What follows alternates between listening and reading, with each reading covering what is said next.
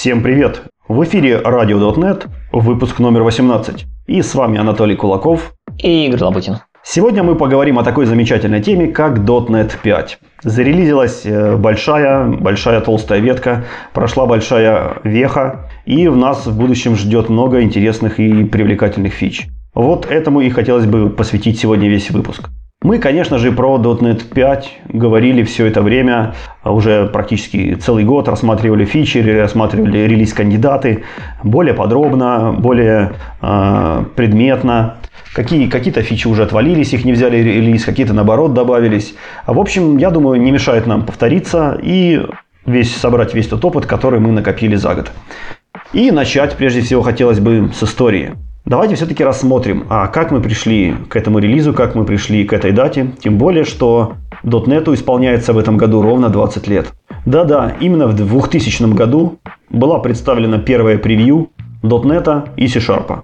Если кто не помнит, то вся эта история началась с того, что Microsoft пытался как-то нажиться на популярности Java, сделал свой собственный э, нестандартный язык J++ и пытался его продвигать. На что Sun подала иск в суд на какие-то бешеные миллионы и, в принципе, иск выиграла. И Microsoft понял, что связываться с Java не очень интересно. И решил создать свой полностью новый язык, э, забрав из Java самые лучшие концепты, которые ему казалось, и добавив какие-то свои видения. На то время у Microsoft уже был очень богатый опыт э, поддержки и создания своих такие как, например, C++ и так далее. Но, в принципе, такой полный э, с нуля написанный язык у Microsoft, наверное, это первая попытка, если не считать, конечно, Basic. Вот, и эта попытка довольно-таки хорошо взлетела. Э, итак, первая версия была зарелижена в 2002 году. В нее сразу же вошли property, ивенты. А, по сравнению с Java, Microsoft изменила naming convention, который больше соответствовал дельфовскому, паскале, паскалевскому и много из плюсов все-таки взяла. Также уже с первой версии было понятно, что у C-Sharp есть отличная система метатипов. Например, там есть атрибуты, и эта система позволила практически безгранично расширять ваш код и расширять те возможности, которые ваша программа имеет. Java украла эту идею где-то в SE 5.0, и у нее тоже появилась подобная система расширений. В 2003 году был выпущен C-Sharp 1.2 и .NET 1.1. Насколько я помню, что .NET 1.1 это такой самый популярный фреймворк, который как раз таки на который пришло очень много разработчиков, на, котором как раз таки у многих состоялось знакомство с .NET. Самая главная фича этого релиза C-Sharp 1.2 была просто стабильность. Они вылезали все, что было до этого, сделали кучу работы над ошибками, исправили баги. Ничего, в принципе, такого интересного нововведений никаких не было. В 2006 был C-Sharp 2. Туда добавились partial классы, анонимные методы и, самое главное, дженерики. То есть 2006 год. Уже как бы дженерики настоящие, красивые, прекрасные у нас уже были. И это была довольно-таки мощная, крутая штука которая позволила заменить очень много такого boilerplate кода, где приходилось на каждый тип создавать свой вариант листа, свой вариант репозитория и прочих глупостей. Слава богу, что мы об этом забыли очень довольно-таки быстро, как о страшном сне. Да, но делегаты эти самые жили довольно-таки долго, и ключевое слово «делегат» я помню до сих пор, и как-то периодически Иногда даже встречаю в каком-то своем коде, до сих пор живет. Но если мы говорим про, про новый какой-то код, то я вообще не помню, когда я последний раз писал ключевое слово делегат. Ну вот я тоже не помню, но да, анонимные методы через э, лямбды стали, конечно, прям совсем здорово, но это появилось попозже. Это появилось в C-Sharp 3. Да, который уже в 2007 году был с нами, то есть ровно через год. И там появились не просто анонимные лямбды. Здесь появился линку, который дал толчок всей, всему этому движению. Query expression, лямбда expression и такие более функциональные вещи. То есть уже с 2007 года C-Sharp начал двигаться в сторону функциональщины. Появились э, замыкания, лямбды, линку и все-все-все, что определило, в принципе, предрекло его судьбу как главного воровальщика функциональных вещей среди всех языков. А потом был опять перерыв в три года, и три года Microsoft что-то там разрабатывала. В, то, в те времена мы не знали, что, все было закрыто и неизвестно до тех пор, пока не зарелизится. И в 2010 году появился C-Sharp 4, где появилась, наверное, главная большая штука – это DLR, Dynamic Language Runtime. И из мелких фич, таких, которые там помню я, это опциональные аргументы в функциях, так что теперь можно было не писать полную сигнатуру при вызовах, а использовать аргументы по умолчанию. А что ты можешь сказать про DLR? Как тебе эта фича? И используется ли она тобой, или как ты считаешь, нужна ли она была, или это какая-то ошибочная была ветка? Я ее не использовал. Я думаю, что она была нужна для того, чтобы попытаться сделать нормальный интероп с э, другими языками. И я так понимаю, что в интеропе с другими языками она, может быть, даже до сих пор сейчас где-то используется. Какой-нибудь там интероп с питоном, почему бы и не использовать через динамик или еще, или еще что-нибудь такое. Но я так понимаю, что сейчас, кроме как для этих целей, она ни для чего больше не пригодилась. Ну, я тебе напомню, был большой хайп, вместе с DLR вышел Iron Python и Iron Ruby. Это вот как раз была, была такая идея, что типа мы сейчас на DLR перепишем вообще все скриптовые языки, они смогут запускаться под .NET, и мы получим такую мульти-кросс-платформенно-языковую среду. То есть, согласись, идея была интересная. Было бы классно, если бы она взлетела. Вот. Э, в принципе, у Java такая штука летит. Вот. Есть очень много языков, которые запускаются под JVM и чувствуют там себя довольно-таки хорошо.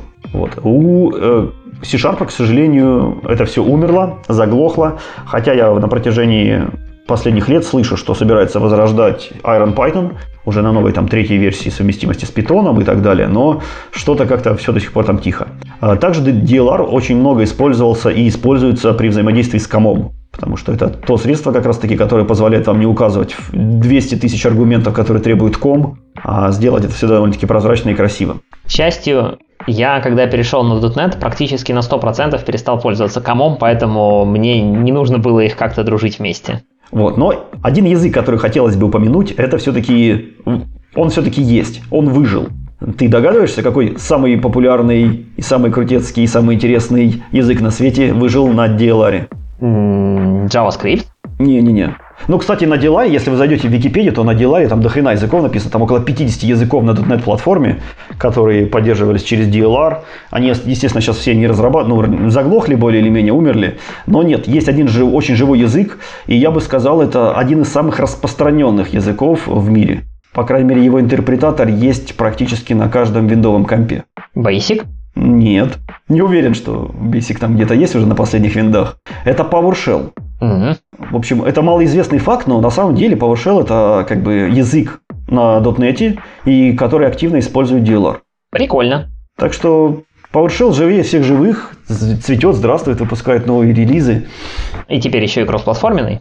А теперь еще кроссплатформенный, да. Правда, я не знаю, откуда они в, в коре нашли DLR, может, они все-таки дошли к тому, чтобы его переписать. Надо эту тему как-то покопать. Ладно, то есть что-то мы задержались. Пойдем дальше. C-Sharp 5 в 2012 году принес нам осинки и await. Это, я, мне кажется, очень крутая фича, которую я пользуюсь каждый день, которая, в принципе, сильно изменила то, как люди как наши разработчики программируют. Ну, то есть асинхронный код раньше тоже был, но с помощью вот этой лапши с колбеками и прочих глупостей, которыми там тоже э, остальной мир пользуется практически по сей день. Это та самая фича, который, э, которую украл JavaScript в ES7. А, ну и также дофига много других языков. Там у Python она появилась. Всякие котлиновские асинковейты были очень сильно э, воодушевлены C-шарповской реализацией, но там они что-то изменили. Ну и, в общем, мне кажется, там очень много современных языков так или иначе асинковейты у нас украли. Это та фича, которая кажется, что появилась, казалось бы, очень недавно, но, блин, 8 лет уже. 8 лет, да. Ну, и справедливости ради нужно сказать, что, конечно же, не C-Sharp был изобретателем этой фичи. Как минимум в F-Sharp она уже точно была, но точно C-Sharp стал ее самым главным популяризатором, самым главным проталкивателем в мир, что люди видели, что в обычных там процедурных ОП языках это может шикарно работать. В общем, за это, конечно, честь и хвала. C-Sharp 6, 2015 год. В этом релизе самая громкая фича была это, конечно же, Roslyn. Roslyn это компилятор C-Sharp, который написан на самом C-Sharp. Э, уже в те времена у нас очень, в C-Sharp очень мало было синтаксического сахара все-таки. То есть очень хотелось двигать как-нибудь всякие рюшечки вперед, больше синтаксического сахара, больше удобства, больше выразительности кода. Но старый компилятор не сильно этого позволял, потому что уже как бы назрела пора, уже он превращался в какой-то легаси. И поэтому команда решила переписать все на C-Sharp, который позволил бы очень э, легко расширять синтаксис, очень легко внедрять новые фичи именно в сам язык, что, в принципе, в будущем и, и произошло. То есть в будущем мы довольно-таки много получили сокращений кода, много выразительности, много читабельности и всего-всего-всего. Как раз таки вот основы этого были заложены в 2015 да, и как раз-таки в сторону сокращения количества кода появились такие функции, как э, string interpolation. Теперь не нужно было писать string формат. Можно было написать доллар кавычкой и погнали сразу как есть. А появился оператор или функция nameOf, позволяющая не писать имена аргументов в кавычках и уменьшающий риск того, что вы забудете все переименовать, когда меняете имена ваших параметров. Ну и с этого года действительно начался тренд на уменьшение, точнее, на более компактный C-Sharp код. Стали появляться фичи, которые позволяют писать все более компактно и компактно. Возможно, под воздействием F-Sharp, возможно, под э, воздействием каких-то других языков и вообще общих трендов. То есть C-Sharp из довольно многословного языка, который, там, я помню, я начинал с C-Sharp 2.0 свою карьеру, так скажем, в .NET, и 2.0, конечно, был очень многословен, там, с делегатами и всем добром. Но начиная с шестого все начало потихонечку сокращаться, стало все более компактно и компактно, пока мы не пришли в .NET 5 и 9 C-Sharp, о котором мы еще поговорим. До 9 подожди. В 2017 вышел еще 7.0. Именно в 2017 началось разделение .NET фреймворка и .NET Core. .NET Core это была такая open source альтернатива, легковесная и самое главное кроссплатформенная. Кроме этого у нас завезли pattern matching, который в течение потом нескольких релизов допиливали, усовершенствовали. Э, рядом с pattern matching ом валялись tuple ы, exception фильтры и там прочие несущественные мелочи. А потом, опять же, на два года Microsoft ушла дизайнить следующую версию, но на этот раз это все было уже открыто, можно было посмотреть, куда все движется.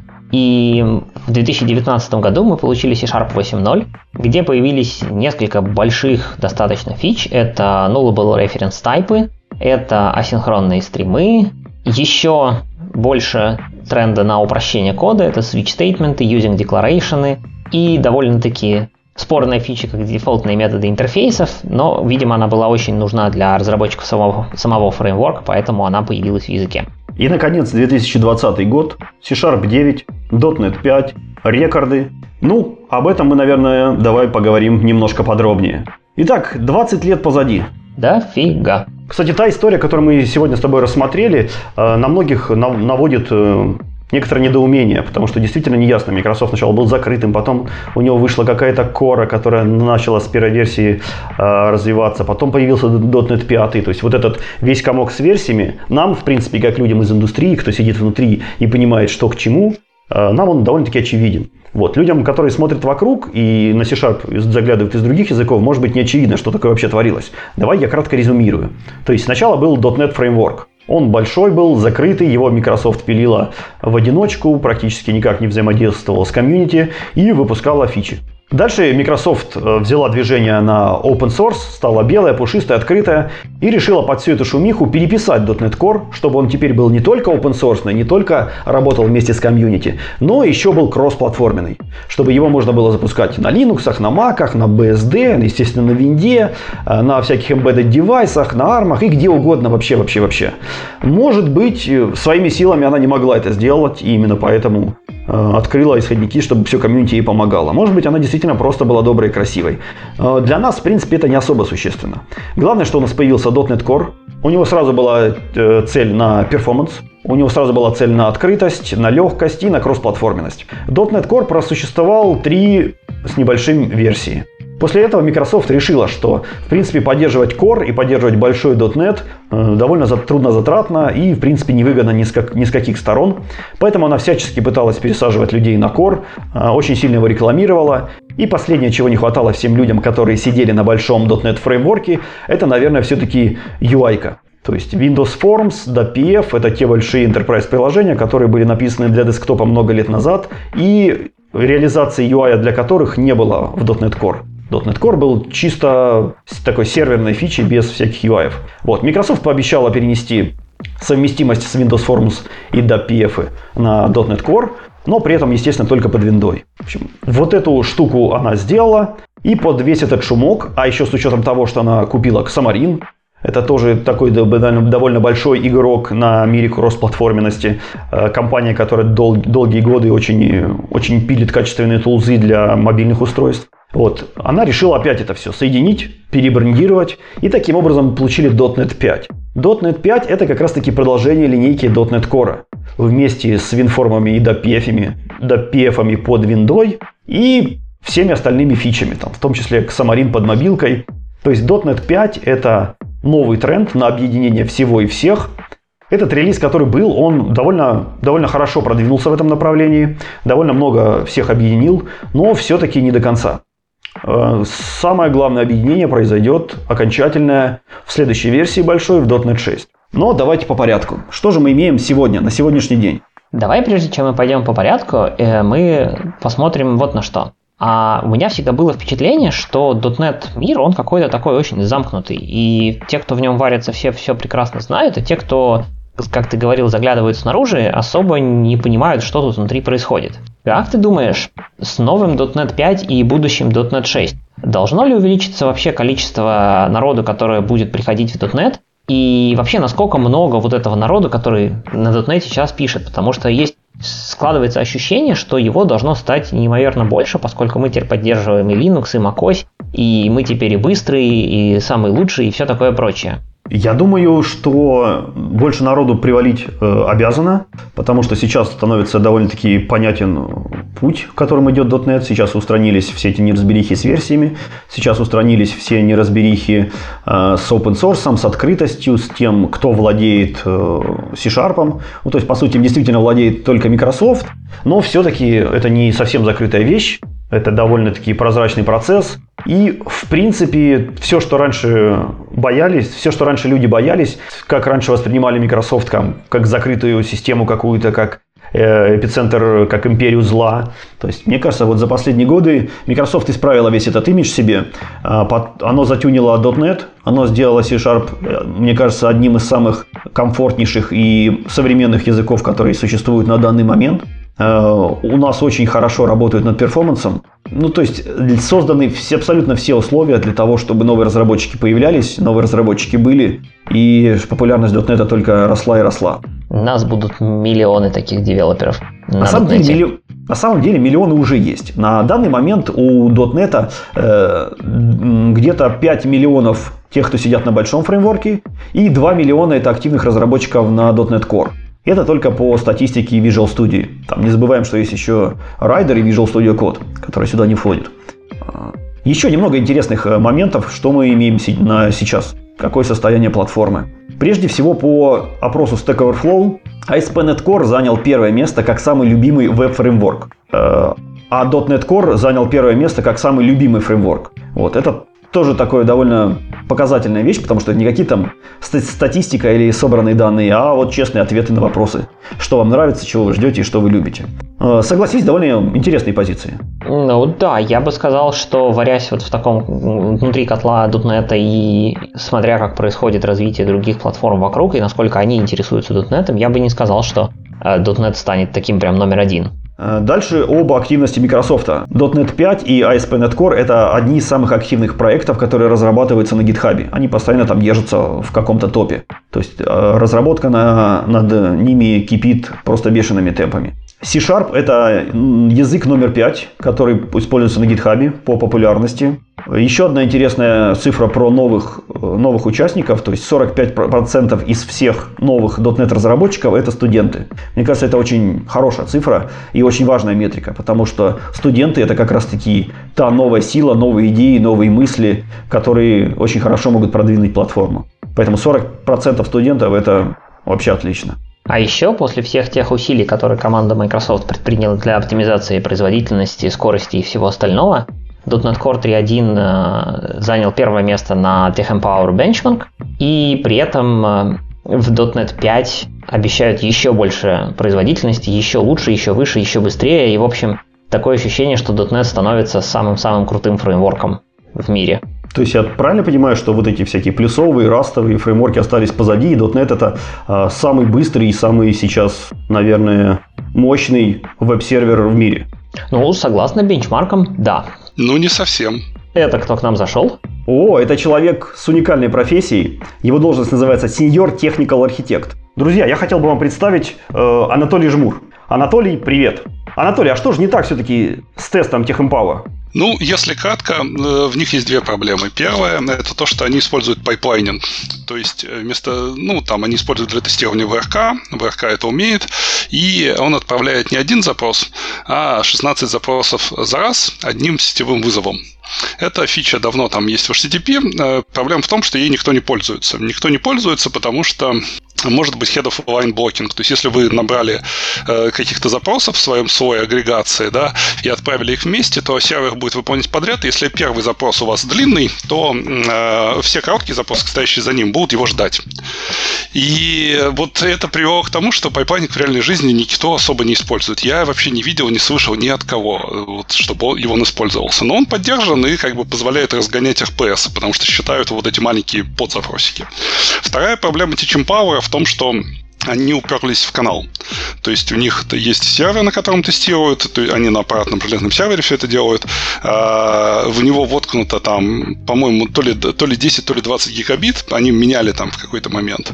Но все равно вот эта плот, плотная группа лидеров от 95 до 100%, которые на PlainText бенчмарке, это все те, кто уперлись в канал. Ну, они упираются немножко по-разному, у них нарезка пакетов разная, но э, в целом все эти тесты имеют на самом деле разную производительность, но из-за того, что э, недозагруж... ну, то есть они признают, что у них CPU недозагружен.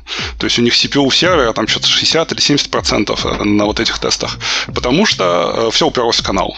Ну и опять же, тут это, это так же по pipelining можно пойти и отключить, ну и вот эту вещь, наверное, тоже можно пофиксить, можно воткнуть туда 40 гигабит, там какой-нибудь InfiniBand, там еще что-нибудь, но я не знаю, я не знаю, мне кажется, кажется просто, что ради сравнения с предыдущими результатами они не хотят это менять. Потому что если поменять сильные условия, добавить, ну, сейчас там, э, э, там 17 или сколько там фреймворков в 90 в верхних 5%, и вот ты берешь, меняешь условия. Теперь нет pipelining а, теперь, ну, как только не будет pipelining а, то в канал не будут упираться, и получаешь распределение сразу, что там они от, на самом деле от 100 до 30%. Ну, и как бы сравнивать с предыдущими результатами уже нельзя. Непонятно, кто что улучшал, кто, кто улучшил, а кто не улучшил к этой версии. Отдельная категория теста они, видимо, тоже не хотят заводить. Ну, в общем, поэтому вот как бы этот результат, который они получают, он не совсем представителен. У них есть то же самое, тестируется на клауде, но там очень скачут результаты. Видно, что клаудные машинки, они не очень э, надежны в плане гарантированного перформанса. То есть там то у тебя, то тебе гипервизор дает много ресурсов, то мало. И поэтому из, и от теста тест э, картина совершенно меняется. То есть она тоже нельзя проследить эволюцию, потому что вот случайные флюктуации перформанса этой клаудной машины. Но в целом я рекомендую, конечно, конечно, если вы хотите узнать там э, реальный перформанс, посмотреть несколько последних запусков по клауду. Ну, для ASP.NET там видно, как он ходит туда-сюда, но видно, что он как бы не в 100% стабильно. Он туда-сюда там ходит, и остальные фреймворки тоже. И там видны лидеры, и эти лидеры, они, ну, объяснимы, что все вот эти э, Rust MT, там, по-моему, еще кто-то, который клаудный лидер, э, это, наверное, более репрезентативно, чем вот их основной ран, который перся в канал. Ну, то есть я правильно, правильно понимаю, что другого какого-то более правильного альтернативного теста, кроме вот клаудного варианта, его нет? То есть все равно нам нужно смотреть на этих же людей, но только в клаудном варианте. Ну, наверное, да. Я, я просто не знаю. То есть это, это же большая работа. То есть это не то, чтобы... Причем неоплачиваемая. То есть никто им не платит за это. Они вот просто... У них есть основной бизнес IT-консалтинга. И для своей саморекламы они вот это делают. Ну, понятно, что сейчас их contribution там не очень большой. Там еще все это сотни людей из комьюнити сделали. Но все равно как бы сделать второй такой тест, это, ну, практически невозможно. Потому что, ну, люди все-таки фокусируются находится в онлайн-пространстве на небольшом количестве проектов, и э, вкладываться много своих сил в это не будет. Я что-то просто пока думал на эту тему, понял, что никто не мешает это самому запустить. То есть у них же есть версия, которая, ну, можно на каком-то э, плохом железе, там, на ноутбуке, на десктопе запустить, отключить pipelining просто в wrk, запустить это на своей машине и посмотреть, какие будут результаты. И, ну, просто это долго, ну, много времени займет прогон всех тестов, но теоретически на десктопе э, результаты будут явно более стабильны, чем на вот э, Azure cloud ной машинке. Ну, вот удивительно, что до сих пор этого никто не сделал там из энтузиастов или даже из компаний. То есть могли бы все починить бы, взять их контейнеры и перезапустить. Ну, ну да, может и сделал, просто попробуй, попробовать нагуглить, это надо более внимательно. Потому... Спасибо, Толя, что внес ясность. Я напоминаю, что с нами был сеньор техникал архитект. Ну что, как мы видим, все не так уж и радостно, но в принципе Увеличение производительности есть, над производительностью работают, над стабильностью работают. Что не может не радовать? Ну, помимо производительности есть э, и другие фичи, которые вышли в .NET 5, и давай по ним быстренько пробежимся. Мы их много раз уже рассказывали, мы, конечно, их всех подробно рассматривали, но кажется, что .NET Conf это хороший повод э, еще раз их всех вспомнить и обозначить к релизу, что вот они наконец-таки все вышли, и мы теперь все можем нормально ими пользоваться в релизной версии. А, прежде всего нужно уточнить, что .NET 5 уже давно работает на продакшене, например, Bing.com. А, на нем крутится а, с ранних релизов. И хотя в нашей стране он не так заметен, но Э, в мире, в принципе, достаточно трафика обрабатывает. И команда Bing плотно работала с командой .NET, с рантаймом, для того, чтобы выявить все узкие места по, по перформансу. У, если мы говорим уже про перформанс, то можно рассказать такие цифры, что в .NET, .NET 5 очень сильно продвинулись в этом направлении. Где-то на 30% была улучшена работа с сокетами по производительности. На 19% сериалайзер стал лучше, лучше работать, в три раза э, выросла сериализация на больших коллекциях, в три раза улучшилась перформанс у Blazor и много-много таких, э, таких вот улучшений, которые в общем э, показали платформу как довольно-таки очень быструю. И те графики, которые люди выкладывают в твиттерах, э, когда они перешли на новый э, .NET 5, как у них уменьшились GC-паузы, как у них сократилось время отклика, как у них э, процессор стал меньше жрать, памяти меньше использоваться, это все, в принципе, визуально демонстрирует о том, что мы движемся в правильном направлении. Но не перформансом единым. К Xamarin Forms 5 вышли, где поддержан Hot Reload 2.0, а также э, сделана возможность разрабатывать iOS-приложение под Windows. Ну, в смысле, разрабатываем на Windows, а деплоим потом на iOS. Да, я здесь небольшой специалист, но, насколько я помню, очень было напряжно разрабатывать ios приложения, если у тебя нет самой iOS. Да. Вот. Кроме этого, для .NET 5 вам, конечно же, нужна новая Visual Studio. А, Visual Studio 16.8. В нее включен уже .NET 5. Microsoft э, довольно много поработали над интеграцией с Git.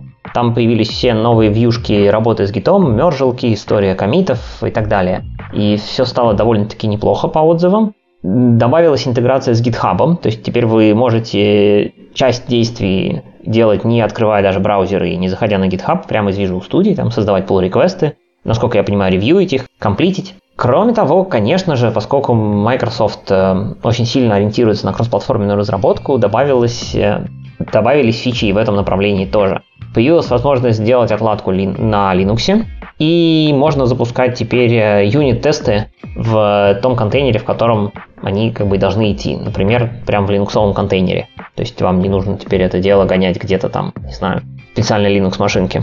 Да, мне очень понравилась эта фишка на демке, когда у тебя просто обычный тест-раннер, и в этом тест-раннере ты можешь выбрать, а в каком контейнере запустить твои тесты. И тест-раннер сам скачивает, э, скачивает контейнер указанный, сам деплоит туда тесты и сам их там запускает. То есть вы можете прямо на нескольких контейнерах прогнать ваши юнит-тесты или даже интеграционные тесты. Э, довольно интересно, интересная штука. Дальше большие импрувменты есть у Blazor, конечно же. В принципе, все это полугодие на Blazor э, все кипело и взрывалось. И много фич, много перформанса. Э, что же у нас все-таки есть? На данный момент у нас есть Blazor сервер и Blazor WebAssembly. Напомню, что WebAssembly вышла как раз-таки в этом году. И WebAssembly позволяет вам разрабатывать э, ваше приложение полностью, полностью весь фронтенд без какого-то взаимодействия, например, с сервером. То есть вы можете делать статические сайты полностью на .NET с полной логикой, с полной функциональностью. Blazor сервер все-таки позволяет вам оставить сервер и делать часть, часть логики на сервере, часть логики на клиенте. Мы уже подробнее останавливались и рассматривали разницу между ними и когда что нужно применять. У Blazor также появился сервер-сайт пререндеринг. Это когда у вас э, пользователь не ждет выполнение WebAssembly кода после его долгой загрузки сервера, а напрямую сначала сервер рендерит начальную страничку, отдает пользователю, и в это время уже пользователь что-то видит, и в это время в бэкграунде уже начинает подгружаться остальная часть и выполняться. Появились компоненты виртуализации. Теперь довольно-таки очень легко и сделать э, виртуализированный грид. Это наверное, одна из самых запрашиваемых фич, потому что виртуализация наше все, чтобы отобразить в браузере 100 тысяч миллионов записей в гриде невозможно сделать практически без виртуализации. Вот теперь мы это можем делать обычным компонентиком всего с одной строчечкой кода. Появилась CSS и JS изоляция для компонентов.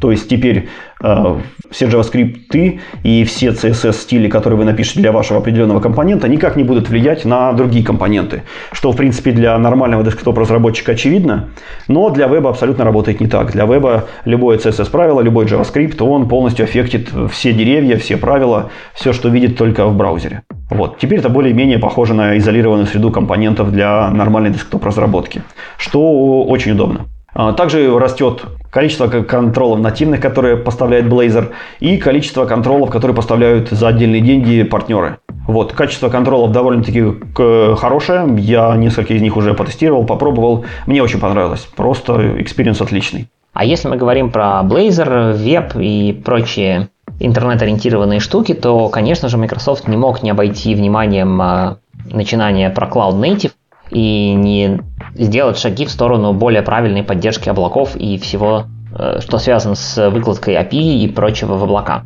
Поэтому при генерации веб API проектов у вас теперь автоматически появляется Open API спецификация на основе Swagger. Э, появился Global Tool от Microsoft, который позволяет вам поэксплорить API в виде такого дерева каталогов, по сути. Вы можете там с помощью команды ls э, посмотреть, какие действия возможны с каждым из файлов, которыми являются ваши контроллеры. В общем, забавная штука, я чуть-чуть поигрался, выглядит прикольно.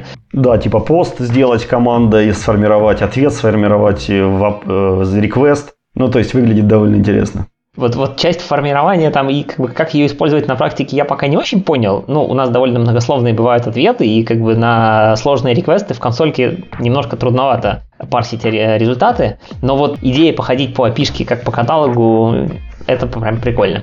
Э, дальше, естественно, можно погенерить клиентов из этой OpenAPI спецификации. Э, в gRPC тоже улучшили генерацию клиента и сервера из протофайлов. Конечно, не обошли вниманием докер-контейнеры.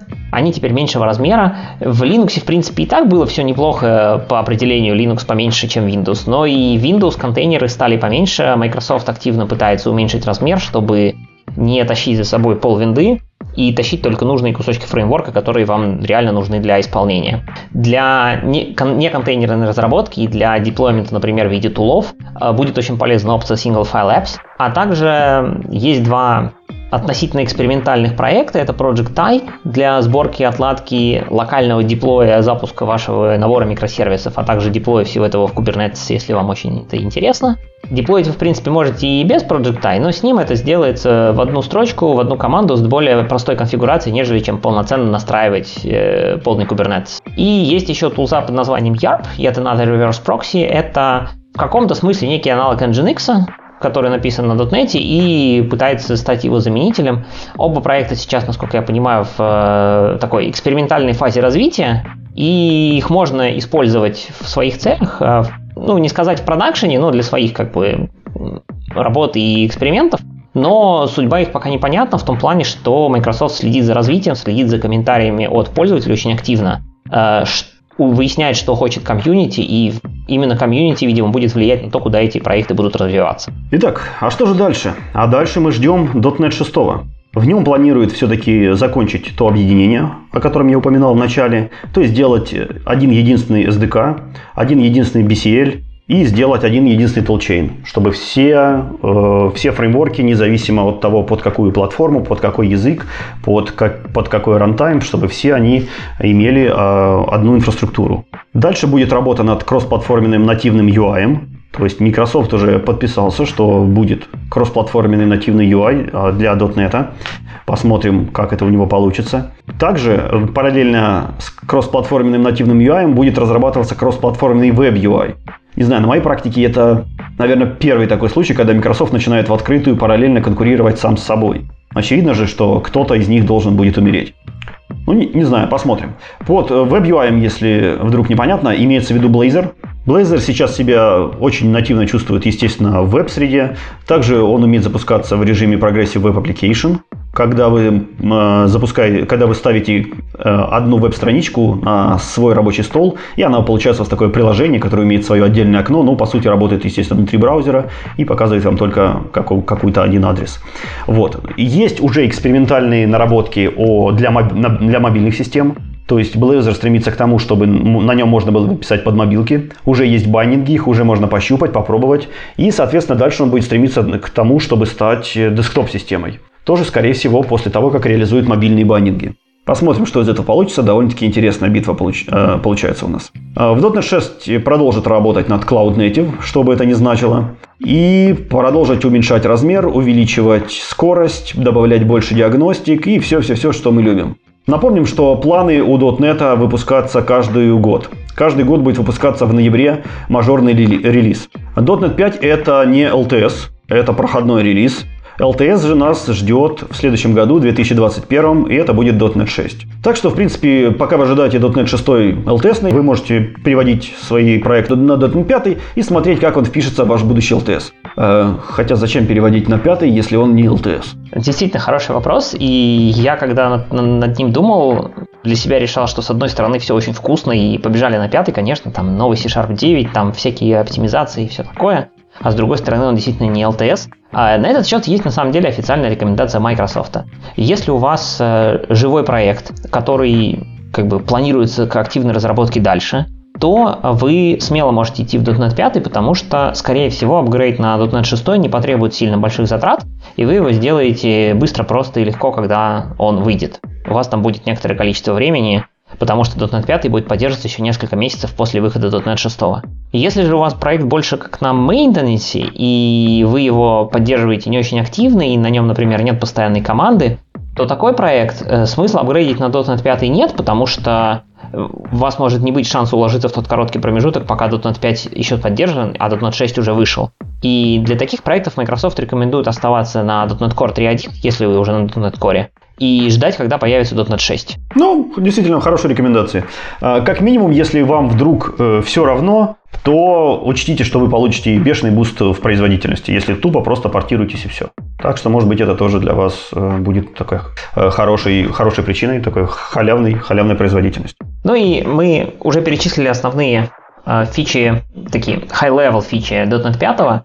На самом деле мы много раз говорили о каких-то более местечковых и маленьких фичах, э, которые относятся непосредственно к .NET Runtime, либо еще к чему-то рядышком с ним. И давайте еще раз быстро пробежимся по ним, чтобы точно в одном выпуске был полный обзор всего того, что вышло в .NET 5. Я думаю, точно полного обзора не будет, ну потому что слишком там много всего. Ну, наверное, по самым главным фичам мы пройдемся. Да. Э, во-первых, как мы уже говорили, э, .NET 5 это Unified Platform, то, что называется у Microsoft. Это действительно общая единая платформа везде, где был поддержан .NET Core 3.1, теперь поддержан .NET 5. Причем в .NET 5 добавился еще Windows ARM 64, потому что это нужно Microsoft для своих ноутбуков. Ждем, когда они добавят Apple M1. Не, не добавят, обязательно добавят. Ну, потому что Или процессор добавят, новый, довольно производительный, очень популярный. Сейчас будет хайп опять маководов. Обязательно добавят.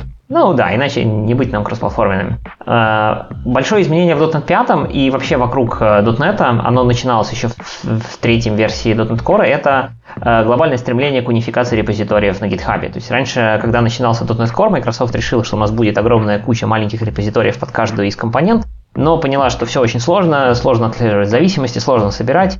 И в итоге сейчас это все потихонечку мигрирует в огромные большие репозитории, там репозитории рантайма, репозитории э, основной библиотеки. И несмотря на то, что были опасения, как вообще с этим всем жить, ну, более-менее живут нормально. Языки, конечно же, C-Sharp 9 и F-Sharp 5. Два основных языка платформы, которые вышли в .NET 5, включены в .NET 5 SDK, вам нужна Visual Studio 16.8, чтобы с ними работать. И одной из больших фич C-Sharp 9, которую мы еще не упоминали сегодня, это source-генераторы. Э, очень важная фича, которая, возможно, в перспективе заменит э, T4, но пока не очень понятны планы, насколько далеко мы пойдем в их использовании, но Microsoft уже имеет какое-то количество планов по разработке своих собственных source-генераторов и, возможно, переводу каких-то частей своих внутренних там, шаблонов, темплейтов, продуктов, которые будут нам тоже доступны на использование этих самых source-генераторов. Да, это еще одна интересная сфера, за которой нам теперь придется следить. Будем держать вас в курсе, какие генераторы появляются, что интересного можно сделать. Э, мне кажется, да, это, это отдельное такое крыло, теперь отдельное направление будет в .NET разработке. Да, C-Sharp стремится быть э, скриптовым языком, как бы это странно ни звучало. У нас появились top-level programs, можно не писать программ main. У нас появились те самые single file applications, да, которые позволяют все это запаковать в единый файл. К сожалению, обошлось не без проблем. А не получается у Microsoft сделать абсолютно self-contained приложение. Если в определенных случаях есть специальные зависимости, то все равно приходится эти специальные зависимости класть пока рядышком в файлик, и в этом смысле очень забавно получилось, что на Linux и на macOS как раз таки получилось сделать полностью self-contained приложение, а на Windows пока не получается из-за особенностей операционной системы. И даже для в .NET 6 э, Microsoft не обещает, что идеально получится, потому что не факт, что Windows позволит. Но будем следить. Надеюсь, они договорятся. Да, хочется верить, что нам выкатит какой-нибудь легкий апгрейд винды, который все пофиксит.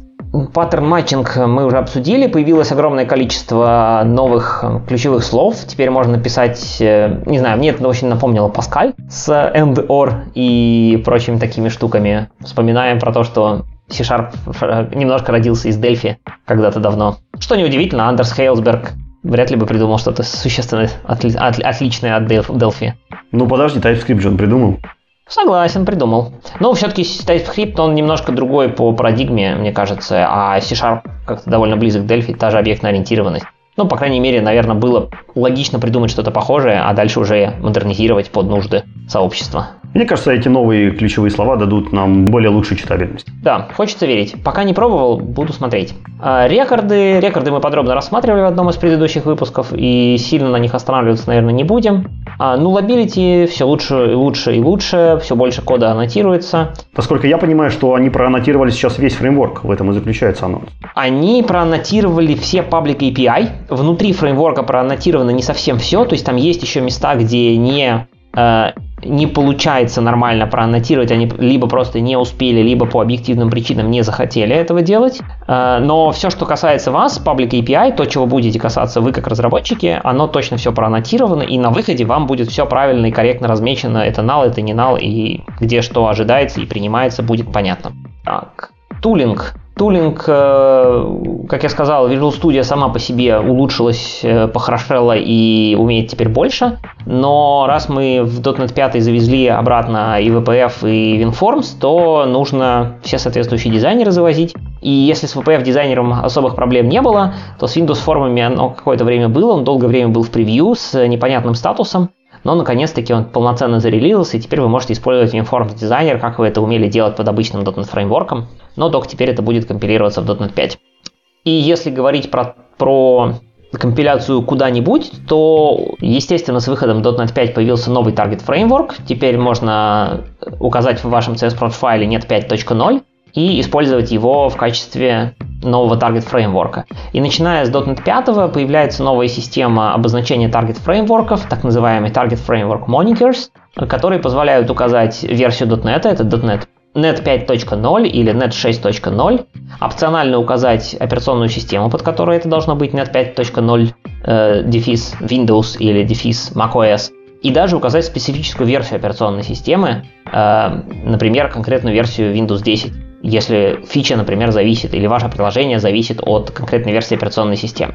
Так что теперь станет гораздо более просто таргетировать ваше приложение или ваши библиотеки на конкретные операционные системы, что становится критически важным, потому что мы стали кроссплатформенными, и нужно поддерживать все варианты и аккуратно все это упаковать в соответствующие приложения, либо пакеты, либо как это правильно пакуется для той платформы, на которую вы таргетите. Есть много изменений вокруг интеропа с э, Windows Runtime, WinRT. Э, мы не будем подробно на этом останавливаться сейчас, но просто знайте, что есть breaking change в этой области, в том числе из-за того, что были изменения со стороны WinRT, и нужно их правильно совместить, чтобы все это работало правильно. К нам завезли Event Pipe. Event Pipe – это новая система по типу ETV, которая позволяет вам уже кросс-платформенно описать диагностики, потреблять диагностики для ваших приложений. Ну, справедливости ради, завезли их еще в .NET Core 2.2, но в .NET 5 э, они существенно улучшились и расширились, теперь в них пишется гораздо больше диагностик, туда можно писать самим,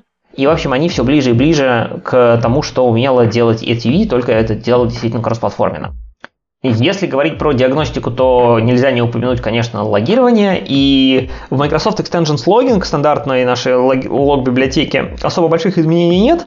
Но есть приятные изменения в виде нового консоль-форматора, который позволяет теперь наконец-таки задать, как, как же на самом деле писать ваши логи в консоль, не в виде двух строчек, а, например, в виде одной строчки, и есть также JSON вариант, то есть э, писать в консоль структурированные JSON логи, которые можно потом скормить какого-нибудь э, тулзу, который их заберет из консольки и, например, от вашего докер-контейнера и отдаст в какую-то централизованную систему хранения логов. В принципе, это можно было делать и раньше. Serilog это, например, поддерживал довольно давно, но если вы не хотите тащить к себе стороннюю зависимость э, чисто ради этого, то теперь можно пользоваться стандартными средствами. Также про диагностику можно сказать, что у нас есть теперь чуть более правильный и хороший дамп-дебагинг. А, можно сдампить процесс на Linux и поанализировать его в WinDBG на винде.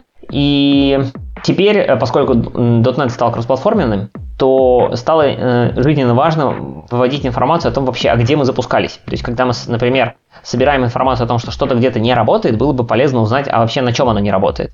Если раньше было достаточно версии Windows, потому что было понятно, что это точно Windows, то сейчас становится очень много систем, на которых мы можем работать, а в Linux мире зоопарк вообще огромный, со всеми возможными вариациями. И поэтому теперь есть э, Global Tool, который называется .NET Runtime Info, который выведет полную информацию про то, что за фреймворк, э, какая версия, какая операционка, какая версия, архитектура, количество процессоров и так далее.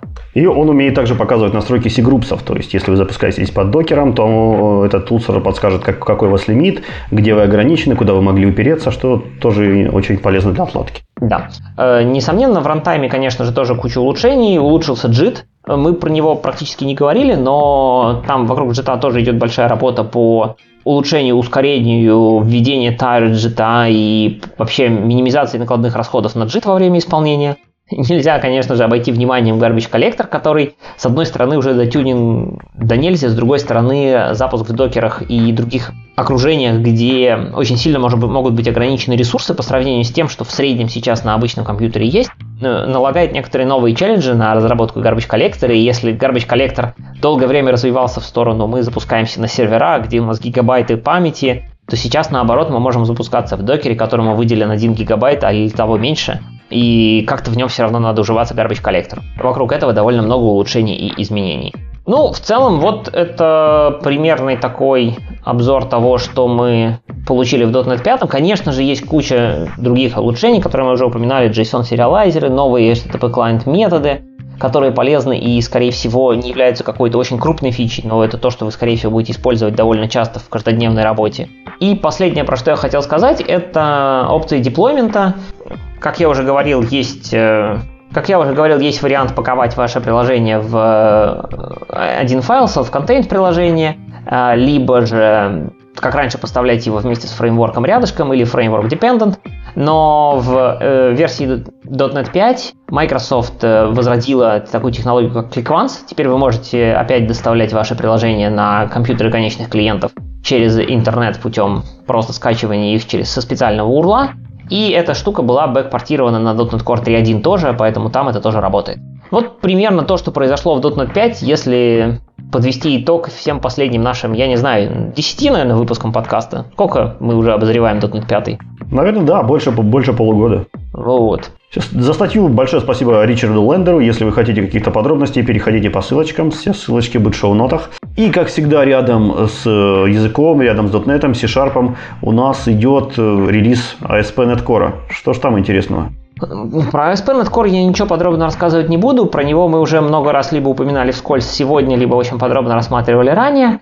Единственная фича, которая достойна упоминания, она связана не с непосредственно с ASP.NET Core, а с Azure. Если вы хоститесь в Azure, то вы могли заметить, что последние версии фреймворков далеко не всегда появляются там быстро. Например, .NET Framework 4.8 в Azure появился только недавно, если я не ошибаюсь, буквально несколько месяцев назад, хотя релизнут он был несколько лет назад, получается. И, и было немножко странно видеть от Microsoft такое, скажем так, ленивое обновление этих фреймворков у себя же в своем же облаке. Но теперь этого можно будет избежать. Теперь появилась такая штука, называется Early Access Runtime. То есть э, буквально в течение там, недели-двух после релиза какого-либо рантайма он будет появляться в Azure, его можно будет выбрать, для этого нужно будет выбрать его в, специальный, э, в специальном дропдауне. А единственное но э, в таком Early Access рантайме он не настолько оптимизирован под Azure, а, и, видимо, на него выделяются какие-то отдельные виртуалки, потому что у него есть ограничения в виде, в виде более низких показателей с точки зрения cold стартов. То есть э, Microsoft говорит, что, например, в Microsoft говорит, что cold start э, performance impact, то есть то, насколько у вас может задержаться исполнение ваших запросов, потому что ваше приложение было не запущено, может доходить до 30 секунд 95 перцентиль а средняя будет при этом ну, чуть меньше 10 секунд. То есть это довольно существенная задержка, чтобы использовать это в продакшене, но если вам нужно поэкспериментировать, как ваше приложение на .NET 5, например, будет жить в Azure, то эту штуку можно уже использовать. Либо использовать всяческие ухищрения, чтобы держать ваши инстансы прогретыми, и тогда, скорее всего, там проблем особых не будет. С точки зрения работоспособности оно все саппортит и работает. Вопрос только в том, что, видимо, э, виртуалки не настолько их либо много, либо не настолько они выделены и правильно заведены в нужные места, чтобы были хорошие колд-старты. Так что это все, что можно сказать сейчас про ASP.NET Core. Отлично. А про Entity Framework есть что добавить? Про Entity Framework э, в принципе, фич много, их действительно добавляли достаточно равномерно по за этот год. И когда писали статью про то, а что ж нового появилось в Entity Framework Core 5.0 в официальном релизе, было непонятно вообще, что включать, потому что таких только больших мажорных фич, их около 20 штук, которые важны, интересны, и про них про всех писать, так это будет чтиво там на час не меньше. Поэтому Поэтому сделали следующее. Спросили у комьюнити, а что вы считаете самой важной фичей в Entity Framework 5? И получилось в ответ э, топ-4 фич, которые они и включили в статью про обозрение Entity Framework. И что мне больше всего нравится, что первой фичей это стало логирование. То есть э, в Entity Framework всегда можно было его э, заставить залогировать то, что там происходит внутри, но это не всегда было тривиально. Это получались логи, ну, довольно-таки иногда замусоренные, и сконфигурировать это абсолютно правильно было, ну, не очень-то тривиально.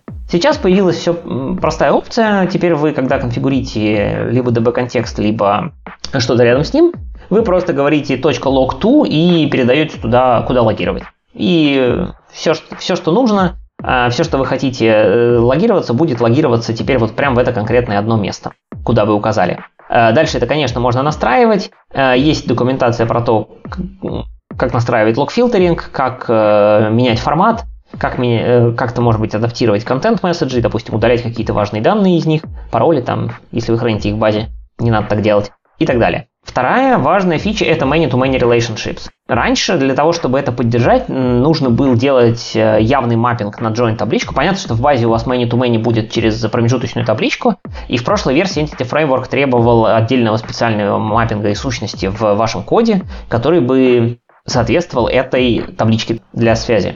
Сейчас стало достаточным объявить э, два класса, которые соответствуют той иной и другой табличке. В каждом из них появить коллекцию э, классов другого типа. То есть, э, допустим, в классе пост, блокпост объявить коллекцию тегов, а в классе тег объявить коллекцию блокпостов, где он встречается, после чего Entity Framework сам сообразит, что должна быть табличка, которая связывает многие ко многим, настроит все нужные маппинги сам, будет генерить сам правильные кверки через эту табличку. Все будет, соответственно, работать прекрасно. Третья фича э, из больших – это возможность э, очистки change трекера. То есть change tracker это штука, которая следит за тем, что вы поменяли в Entity, чтобы когда вы скажете save changes, она знала вообще, что сохранять, что не сохранять. И теперь можно сказать у Э, change трекера вызвать метод clear, и таким образом он забудет все, что он там трекал на данный момент. А зачем это может быть нужно? И почему это такая важная фича, что она перегнала все остальное? Мне, честно говоря, это немножко странно, я бы сказал. То есть я никогда не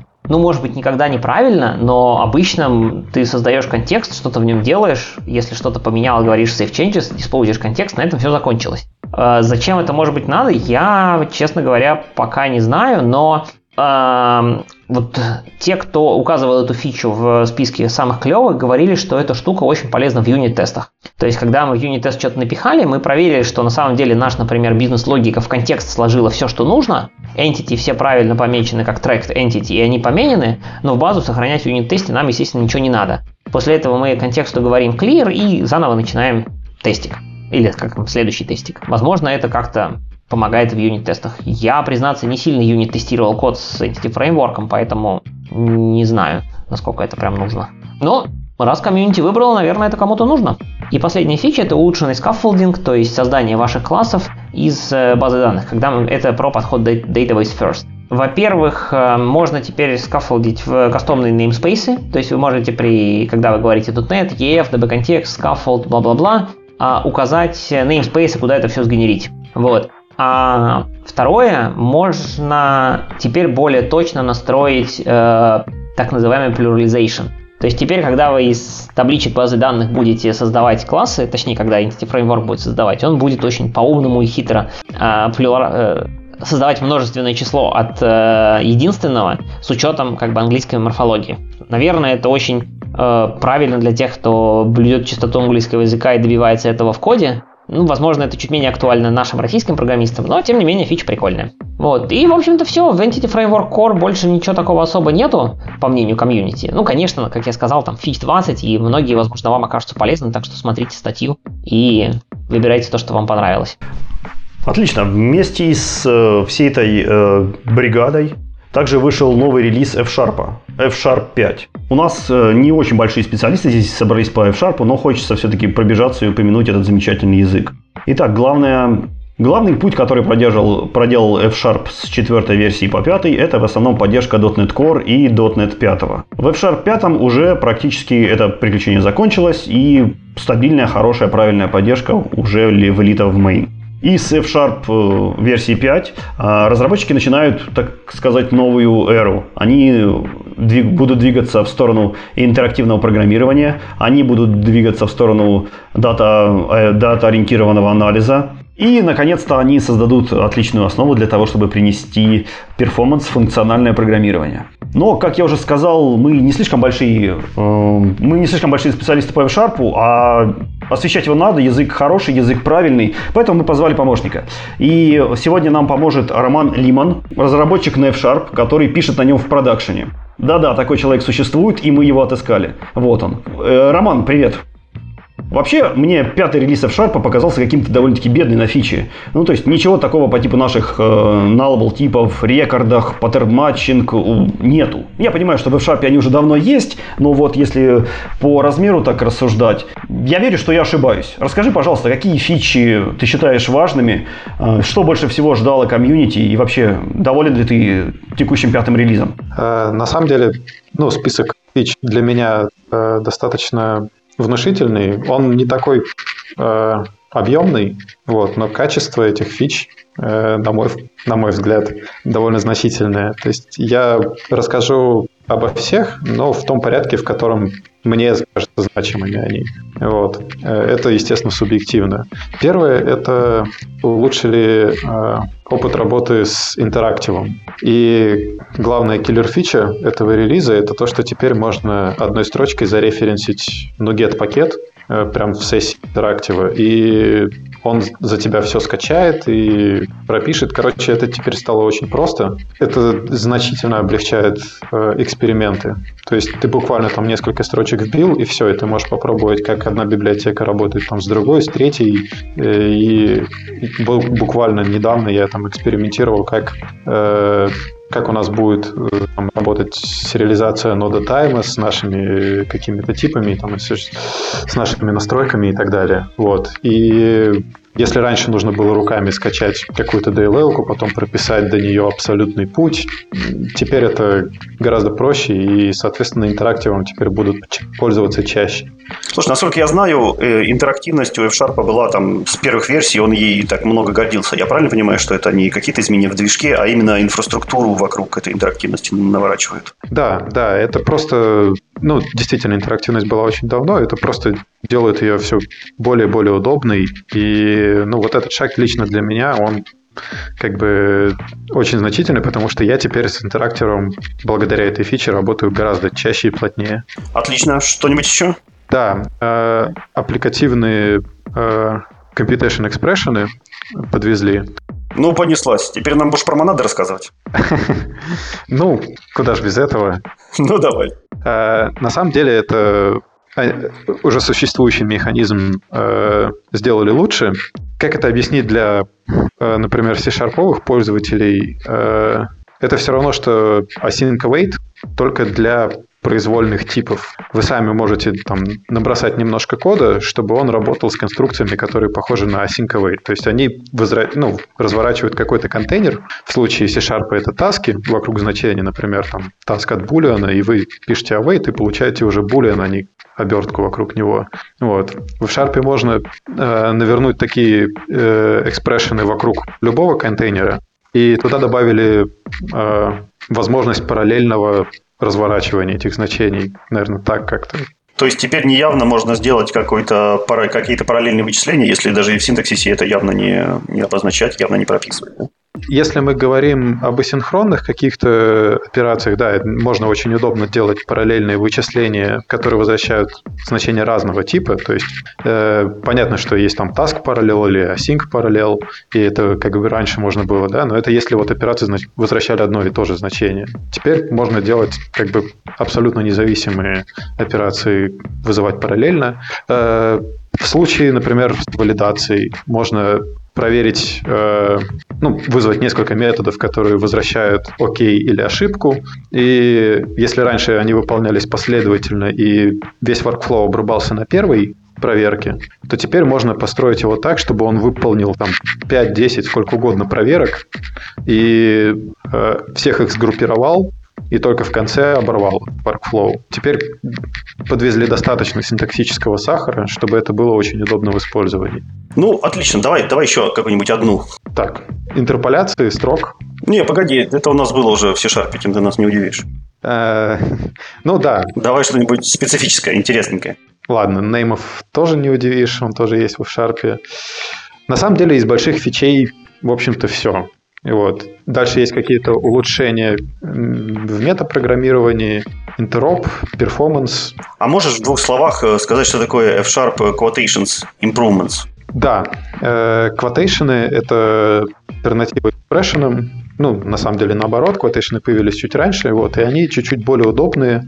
В том смысле, что ты как бы пишешь там, ну, обрамляешь кусок кода э, в специальные символы, э, вот, и пишешь, по сути, обычный код. А компилятор сам это разворачивает в дерево выражений. Вот, и там э, какие-то небольшие улучшения сделали, которые вот раньше сыпались исключениями определенной конструкции. Теперь они отрабатывают так, как ожидается. Ну, отлично. Я, в принципе, сталкивался с квотейшнами и в других языках, и очень сильно бы ждал, что в C-Sharp бы они тоже появились. Но, насколько я знаю, никаких планов на этот счет нет.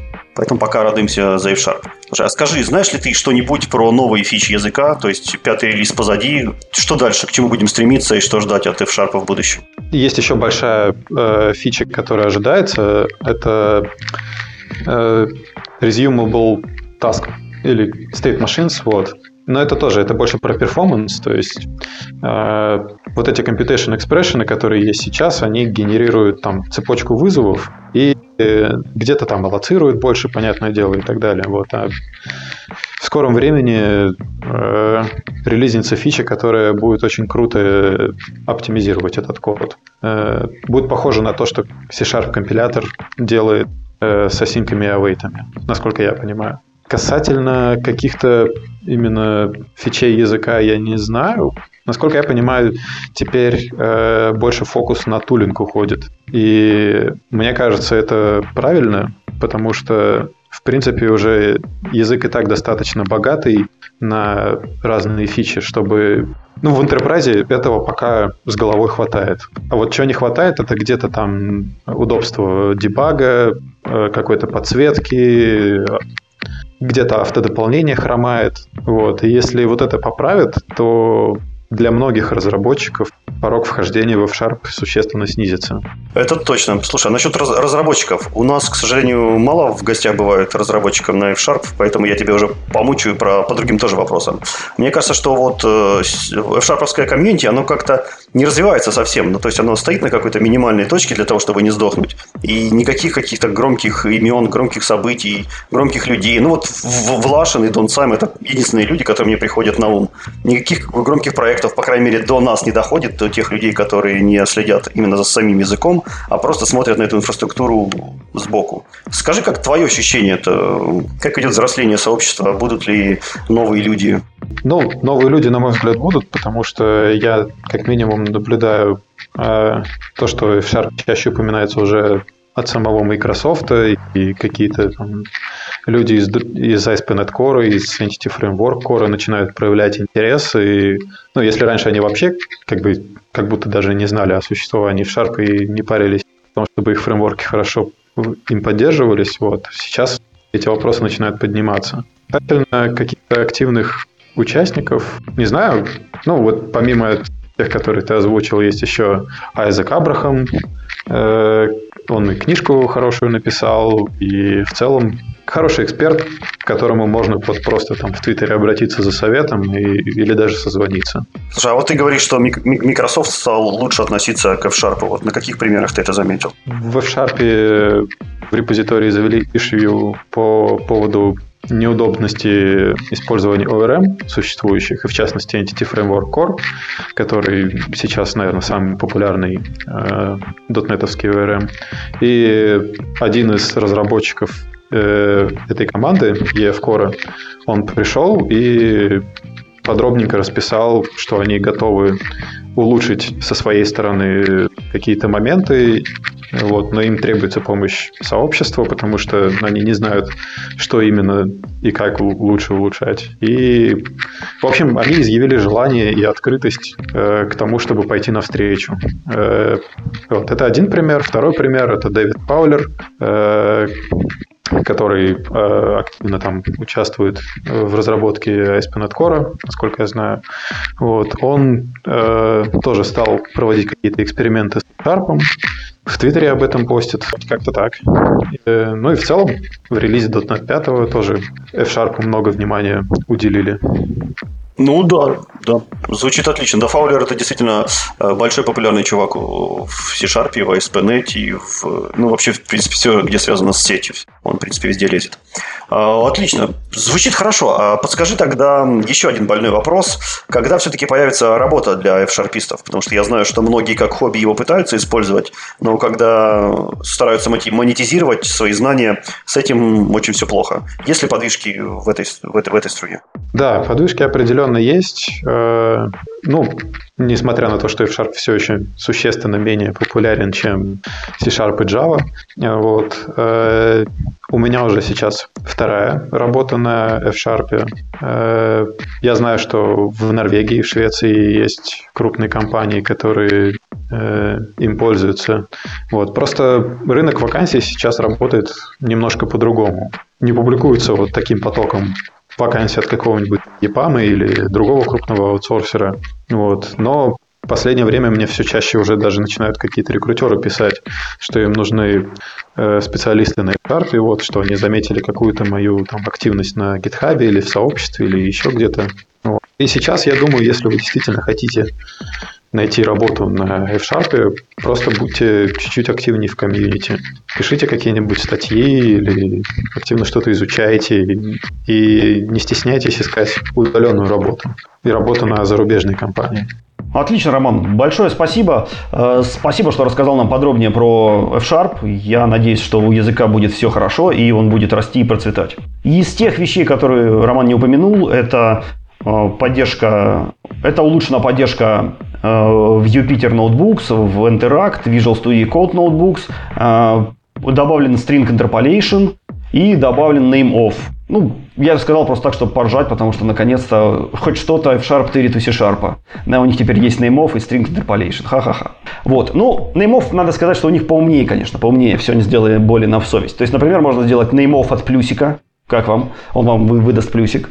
Э, можно делать of от generic параметров и такие прочие интересные вещи, которые наш of пока делать не умеет. Но я думаю, надеюсь, мы до этого практически скоро дорастем. Да, ну, раз мы поговорили про F-Sharp, давай Снова что ли поговорим про C-Sharp? Давно мы что-то не упоминали C-Sharp 9. Давно, да буквально минут назад. О чем ты хотел поговорить? Есть э, статья о релизе C-Sharp 9.0 от э, главного архитектора языка Мэтса Торгерсона. Интересно, что он считает самыми важными и ключевыми фичами, вышедшими в C-Sharp 9. Вот мы говорили там про source-генератор, еще какие-то штуки. А, вот что он считает? Как ты думаешь, с чего у него начинается статья? Я думаю, скорее всего, так же, как и у всех, это все-таки рекорды. Рекорды, они зада, задали тон э, всему релизу и, наверное, считаются самой главной фичей. Да, это действительно так, э, но он к ним заходит немножко издалека, он начинает сначала с init only properties, и если вы думали, что init only properties это нужно исключительно для поддержки рекордов, вы, возможно, были правы, но вы можете их использовать и в ваших классах тоже, потому что это совершенно нормальная штука. Если вам нужна пропертя, которая инициализируется только один раз, смело пишите теперь get.init.запятой, и компилятор вас предупредит, если вы ее инициализируете, пытаетесь еще где-то дальше, кроме как в конструкторе или в Object Initializer.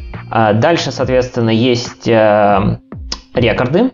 И с рекордами, несомненно, идет э, не только сами они, но и with expressions. Э, тот факт, что рекорды являются по сути, value объектами в том смысле, что у них не сравниваются референсы, а они всегда сравниваются по значению полей друг с другом, так называемый value-based equality. Ну, еще нужно упомянуть, что рекорды это прежде всего им, типы считаются, и именно поэтому по умолчанию у них сделан этот uh, structure equality. Да, но вот э, считаются и immutable, это интересная штука, если вы сейчас пороетесь по интернету, вы найдете, что некоторое количество статей, которые озаглавлены так, типа а что, рекорды бывают не immutable в C-Sharp? Я типа считал, что они 100% гарантированно immutable. На самом деле они не 100%, их можно сделать mutable, и некоторые на это накалываются. Но в целом, как бы, они действительно, если их использовать аккуратно и не пытаться что-то хитрое сотворить, добавляя там свои кучи методов и так далее, они будут, конечно же, immutable. А при этом рекорды это нормальные классы, их можно наследовать, они могут реализовывать интерфейсы, их можно деконстрактить там, ну и в общем делать с ними все, что вы, наверное, хотите делать с рекордами, а если что-то нельзя делать, то ждите C-Sharp 10, там наверняка это добавят. А дальше у него идут топ-level programs, мы их уже упоминали, improved pattern matching, матчинг теперь по типам, relation patterns, то есть не только ключевые слова and or, можно еще знаки неравенства и равенства теперь использовать. То есть можно написать всякие паттерн матчи типа меньше 3000, следовательно, там, верни что-то, или больше и меньше другого величины, то верни что-то другое, ну и так О, далее. новый New Expression. Вот мы его как-то сегодня вообще пропустили, а фича-то довольно интересная, скажи.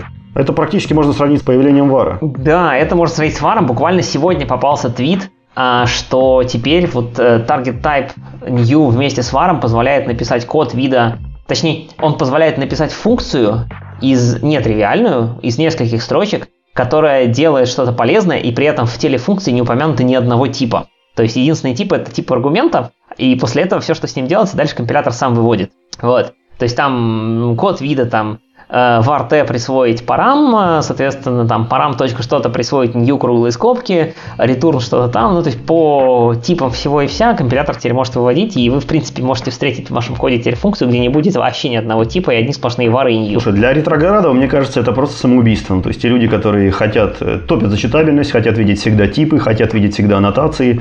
В общем, им кажется, сейчас начнется больно просто. Да, особенно, как я понимаю, существует вполне возможность передать new с какими-нибудь, например, круглыми скобочками а, в аргумент функции, и если у тебя, допустим, присвоение какой-нибудь переменной, там вот как у него в примере point p присвоить new от там, 3,5, ну понятно, мы создаем point с координатами 3,5, то вот если ты вызываешь какой-нибудь function draw что-нибудь и передаешь внутрь new с круглыми скобочками, то догадаться по этому коду, что ты туда передал, какого оно вообще типа, не представляется вообще возможным никак. Мне кажется, здесь отлично будут спасать э, вот э, линзы и решаперовские и Visual Studio аннотации. Знаешь, когда они подписывают сбоку, э, какой тип э, передается в, передается в какой-то метод, какой передается да. в цепочку Штука, вызовов. Да, штука полезная, но с другой стороны, я у себя ее отключил, потому что вот в текущей версии, по крайней мере в той версии, которую я пробовал, ReSharper и Rider, она уж больно вербоузная. То есть она показывает их много где и, честно говоря, начинает немножко мешать.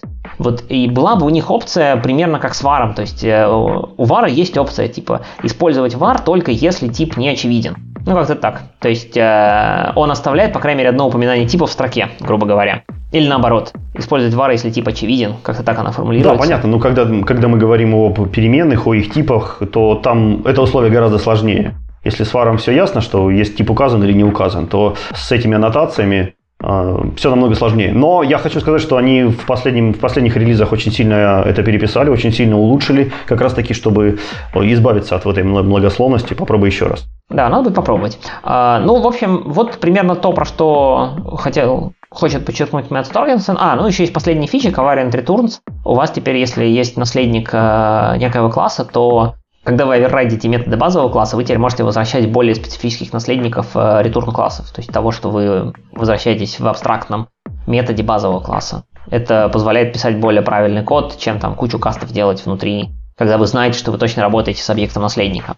Итак, это было мнение архитектора языка, но на самом деле мы в целом-то так довольно прикольно все рассказываем, положительно, все такое клевое, замечательное, но есть же те, кто этим языком пользуются и чуть-чуть по-другому, они его парсят, они его с ним пытаются что-то делать, а ребята из JetBrains наверняка тоже имеют какое-то мнение о C-Sharp 9. Да, и у нас есть возможность как раз таки взглянуть их глазами на этот релиз. У нас в студии разработчик, который отвечает за то, чтобы поддержать самые новые и самые лучшие фичи языка C-Sharp в райдере и ReSharper, Андрей Дятлов.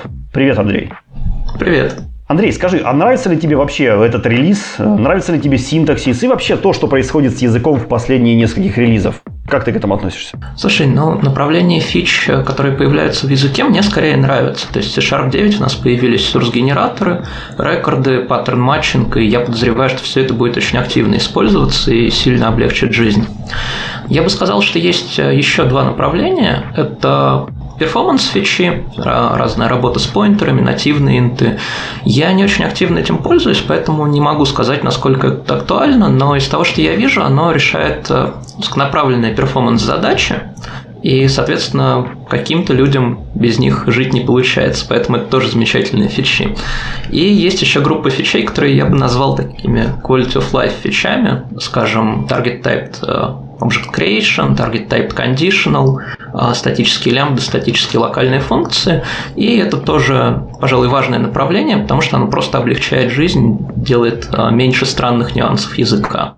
А можешь назвать какую-нибудь фичу, которая, по твоему мнению, языку вообще не нужна была не только в последнем релизе, но, может, там три последних релиза? И зря ее вообще добавили, и ты бы, ты бы никогда такого не сделал. А, слушай, мне казалось, что такой функции будет, а, будут локальные функции, но в результате я их использую каждый день, так что не подходит. И с последней версии языка мне кажется, что топ-level стейтменты они, пожалуй, нужны только когда ты язык учишь. То есть я не пишу метод main чаще, чем несколько раз в месяц. И даже тогда все равно в дефолтном шаблоне проекта он уже есть. Да, ты прав. Мне кажется, это такая более показушная фича. Или, может быть, для каких-нибудь скриптовых применений, для какой-нибудь Юпитер Book применений, знаешь, вот когда тебе нужно что-нибудь быстренько заскриптовать. Ну, для этого C-Sharp Interactive уже есть. Да, да, тоже верно. Слушай, а может быть, если не так жестоко, что, может быть, какую-то ты фичу сделал бы по-другому или реализовал по-другому? Есть ли у тебя такие какие-нибудь кандидаты? Ну, скорее, я в некоторых фичах сделал бы компилятор менее умным. Ну, скажем, те же локальные функции. Можно объявить переменную, не инициализировать ее, вызвать локальную функцию, которая сделает в нее запись, и потом ей пользоваться. И компилятор это поймет, узнает, что переменная была инициализирована в вызове локальной функции, и разрешит ей пользоваться. Ну, зачем? Я не видел, чтобы кто-то этим пользовался, и это просто добавляет неоправданную сложность. А, есть еще несколько примеров. Мне, например, не понравилось, когда разрешили перекрывать э, значение внешних замыканий в лямбдах локальных функциях, но не во всей функции, а, скажем, только в одном ифе. То есть ты пишешь лямбду, в ней есть if, в Zen ты объявил переменную и скрыл замыкание, а в else ты пользуешься этим же именем для замыкания. Мне кажется, это может э, быть немножко странно и сбивать с толку людей да, одно и то же имя, то замыкание, то нет. Да, точно, звучит очень страшно. Надеюсь, вы какой-нибудь анализатор сделаете, который будет кричать, что переименуйте имя, иначе это будет сбивать людей с толку. А, пока не сделали, но идея хорошая. Еще из того, что я бы сделал по-другому, это конверсии с value to pламя. А, потому что когда я писал их поддержку, внезапно оказалось, что можно конвертировать какой-нибудь тип value tuple user-defined конверсии, то есть оператором, который где-то в коде написан человеком. А затем а, компилятор обычно разрешает только одну user-defined конверсию, но конкретно с таплами он разрешает их несколько подряд. И получилась ситуация, что можно написать тип, у которого поиск конверсии просто съест всю память, потому что он будет экспоненциальным. К сожалению, я не успел завести об этом баг в компилятор, поэтому, когда я это сделал, мне сказали, что, к сожалению, уже backward compatibility мы менять ничего не можем. Неплохо. Слушай, а скажи тогда, насколько вообще э, возможно повлиять на те реализации, которые делает Microsoft, на те фичи, которые они только задумывались, и делаете ли вы, ну, как- как-то вы вмешиваетесь в процесс, помогаете им, общаетесь с ними? Насколько это вообще стало, вот когда Microsoft пришел в open source, насколько это вообще стало открыто и возможно? А это возможно через их GitHub. Там можно просто завести какой-нибудь issue, пообсуждать э, какую-нибудь фичу. А проблема с этим в том, что, во-первых, не все люди осознают, как именно будет выглядеть фича до того, как она зарелизится, а после того, как она зарелизилась, уже backward compatibility, и менять ничего нельзя. И проблема еще и в том, что на самом деле команда компилятора достаточно ответственно подходит к фичам, поэтому если они что-то обдумали, приняли как решение, как оно должно выглядеть, часто менять там особо и нечего. А, тем не менее, всегда случаются баги. Например, в том же nullable анализе у меня около 200 багов на компилятор заведено, и какие-то из них фиксятся, какие-то закрываются как by design, какие-то приводят к обсуждениям на language design митингах. Так что если а, убедительно показать, почему почему какой-то дизайн плох или почему он не соответствует тому, что ожидается, то команда компилятора какие-то действия по этому поводу предпримет. А возможно ли вмешаться на более ранней, ранней стадии, ну то есть до того, как они эту фичу запланировали? Только когда они там ну, выкатили какой-то пропозал, начинают обсуждать, и вот сейчас вмешаться, то есть пока еще много сил не потрачено на раннем этапе дизайна. Ну, например, сейчас я отслеживаю тред, посвященный параметру null-чекингу, который был перенесен с C-Sharp 9 на C-Sharp 10. Да, можно поставить, скажем, восклицательный знак после имени параметра, и компилятор сгенерирует null-check в него. А, там достаточно длинное обсуждение. Единственная проблема в этом случае понять, э, действительно ли ты повлиял как-то на дизайн фичи. Потому что команда компилятора это читает, отвечает, но там достаточно разные мнения, и какое решение в итоге принято и почему, не всегда понятно. Ну, то есть, все-таки этот процесс еще не совсем прозрачен, да? То есть, не совсем можно э, повлиять как-то на фичу. Да, кроме того, пока фича находится в разработке, не всегда понятно, как именно она будет выглядеть. То есть, скажем, финальный дизайн рекордов, если не ошибаюсь, чуть ли не в сентябре появился. До этого там предлагались э, различные кейворды, data keyword, э, например, после класса. И для меня, например, стало удивлено немного удивительно, что они отказались от кейворда класс и оставили просто рекорд и его имя. Потому что это, во-первых, э, смущает человека, который читает код, он не понимает, это класс или структура или что-то третье. А во-вторых, это breaking change, если у тебя был э, метод record в интерфейсе. И кроме того, в C-Sharp 10 они хотят добавить рекорд структуры, их придется как-то обозначать, придется добавить keyword struct туда, и возникнет опять вопрос, почему мы struct пишем, а класс нет. Спасибо, Андрей. Э, я напоминаю, что с нами был Андрей Дятлов, разработчик э, поддержки языка C-Sharp в Райдере и ReSharper из компании JetBrains. Ну что ж, а мы сегодня довольно-таки много упоминали такие слова, как performance, improvements, что-то там улучшили, что-то там ускорили.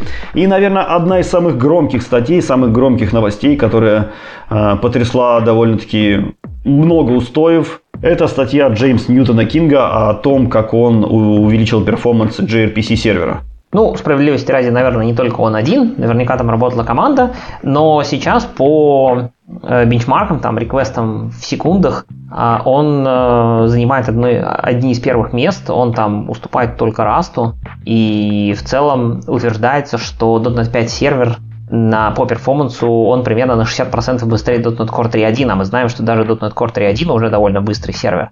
Здесь надо упомянуть, что .NET Core обогнал реализацию на плюсах, естественно, обогнал реализацию на Java и обогнал реализацию на Go, что мне кажется вот очень значимо, потому что гошную реализацию пилит Google, он туда вкладывает какие-то миллиарды человека часов, чуть ли не сам язык по, под этот gRPC затачивает.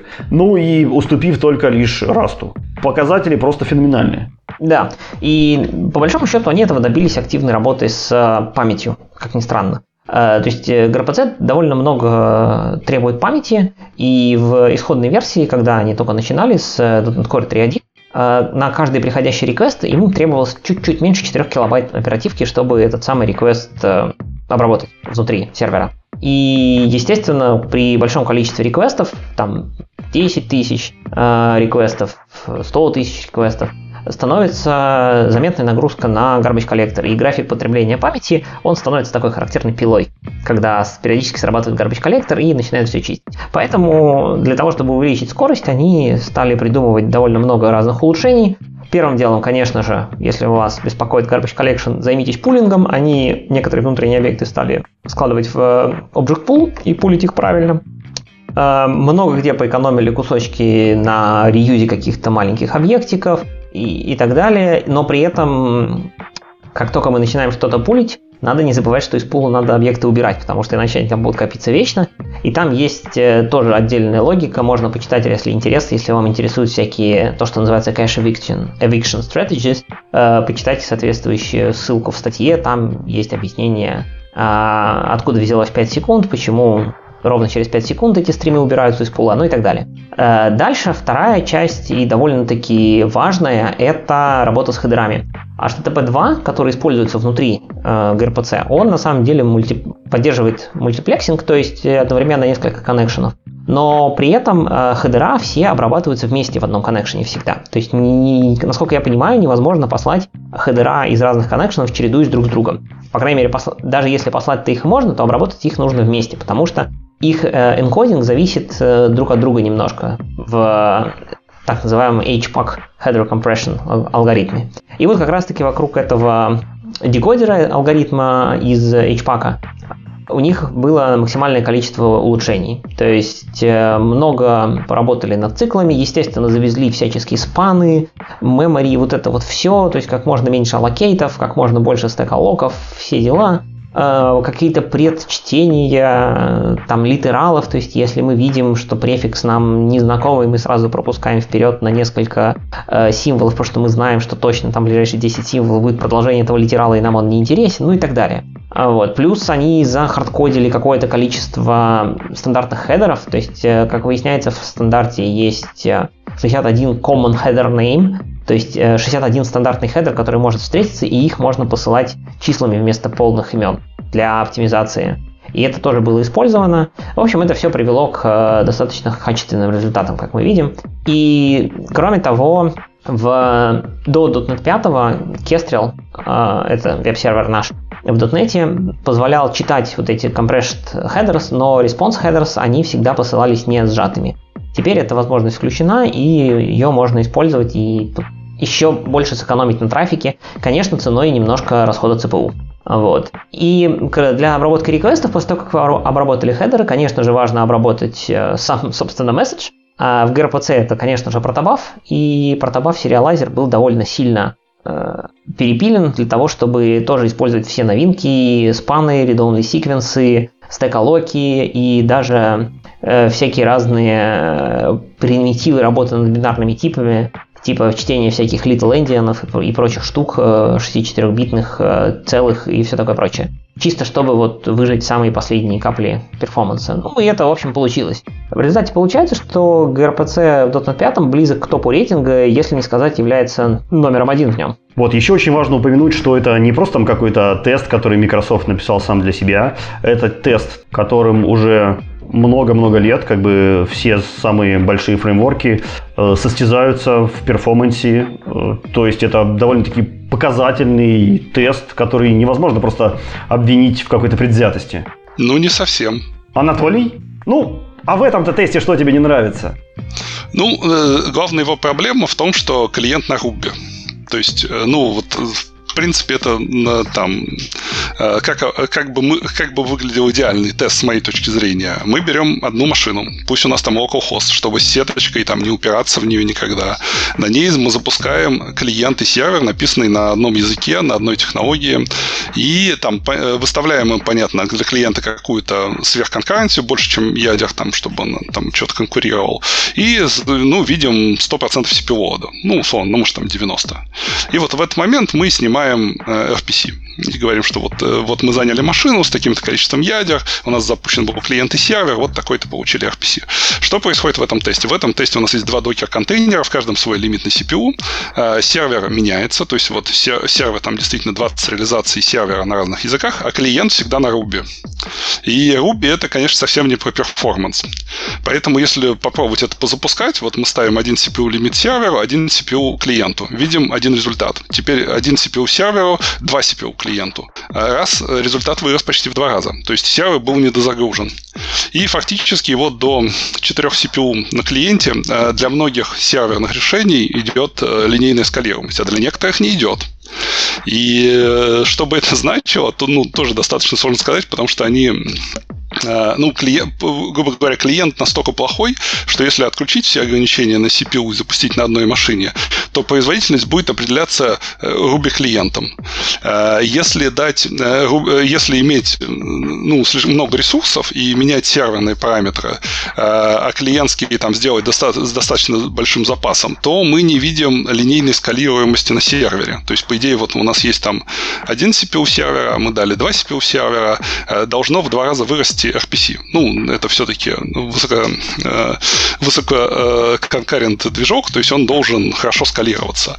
Э, мы не видим этого для многих. Для каких-то видим, для каких-то нет. Это вот в официальной вики этого теста там выложены результаты с августа, и вот там это видно просто, что линейно не растет. Даем больше ядер серверу, линейно не растет. Это, конечно, косяк. То есть, по-хорошему, надо было бы написать Э, ну, вот для каждого из серверного решения еще собственное клиентское решение. Но это сложно. То есть понятно, что сервер, возможно, сервер проще писать, потому что он там ничего не меряет, он просто предоставляет. А клиент же он там должен что-то мерить, какие-то там создавать для .NET, причем есть это, вот это э, Джеймс э, Ньютон Софт, он писал, Ньютон Кинг, он писал это, когда вот gRPC там репозиторий есть это для .NET. Для Go оно тоже есть. Но оно там вот в гугловом репозитории истории, его там надо запускать, оно по-другому совершенно работает. То есть э, объективно сравнить их, вот они не лежат ни в одном репозитории, у них нет одного раннера, который там можно запустить легко и проверить. Поэтому объективно сравнить нужно предложить усилия к этому, да, чтобы запускать это, сравнивать, там, яблоки с яблоками считать, к сожалению. То есть вот то, то, ту работу большую, которую они сделали для такого сравнения с коробки, это, это очень большая работа на самом деле, это не, не, не легко. Но вот из-за того, что клиент э, плохой, э, это влияет, как мне кажется, и на серверные результаты. Потому что, ну, с моей точки зрения, Э, там какой-то сверхперформанс в gRPC можно получить только агрегируя сетевые вызовы. То есть э, так, чтобы на клиентский вызов не обязательно на клиентский, отправку клиентского реквеста не был э, один в один соответствующий сетевой вызов вот в движке gRPC. И для .NET сейчас именно так. То есть в .NET gRPC клиентский делает один в один флеш и фактически флеш для стрима, и фактически это превращается в сетевой вызов для гуглового RPC, э, ну, э, для RPC, реализованного на Go, это не так, потому что там у них там какой-то, ну, более сложный event и они заточены на блокирующие сокеты там сразу же, поэтому они там где-то ждут и отправляют несколько реквестов за раз. Ну, принимают все движки несколько за раз, потому что там, ну, так event обычно у устроены. Но вот отправляет несколько штук за раз, Go отправляет, а тут нет, не отправляет. И это, возможно, ну, там ограничивает его производительность, э, когда мы достигаем там э, где-то десятков тысяч на ядро.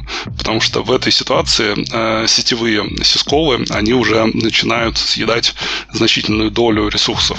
Спасибо, Толя. Я напомню, что с нами был сеньор техникал архитект Анатолий Жмур. Спасибо. Да, до свидания.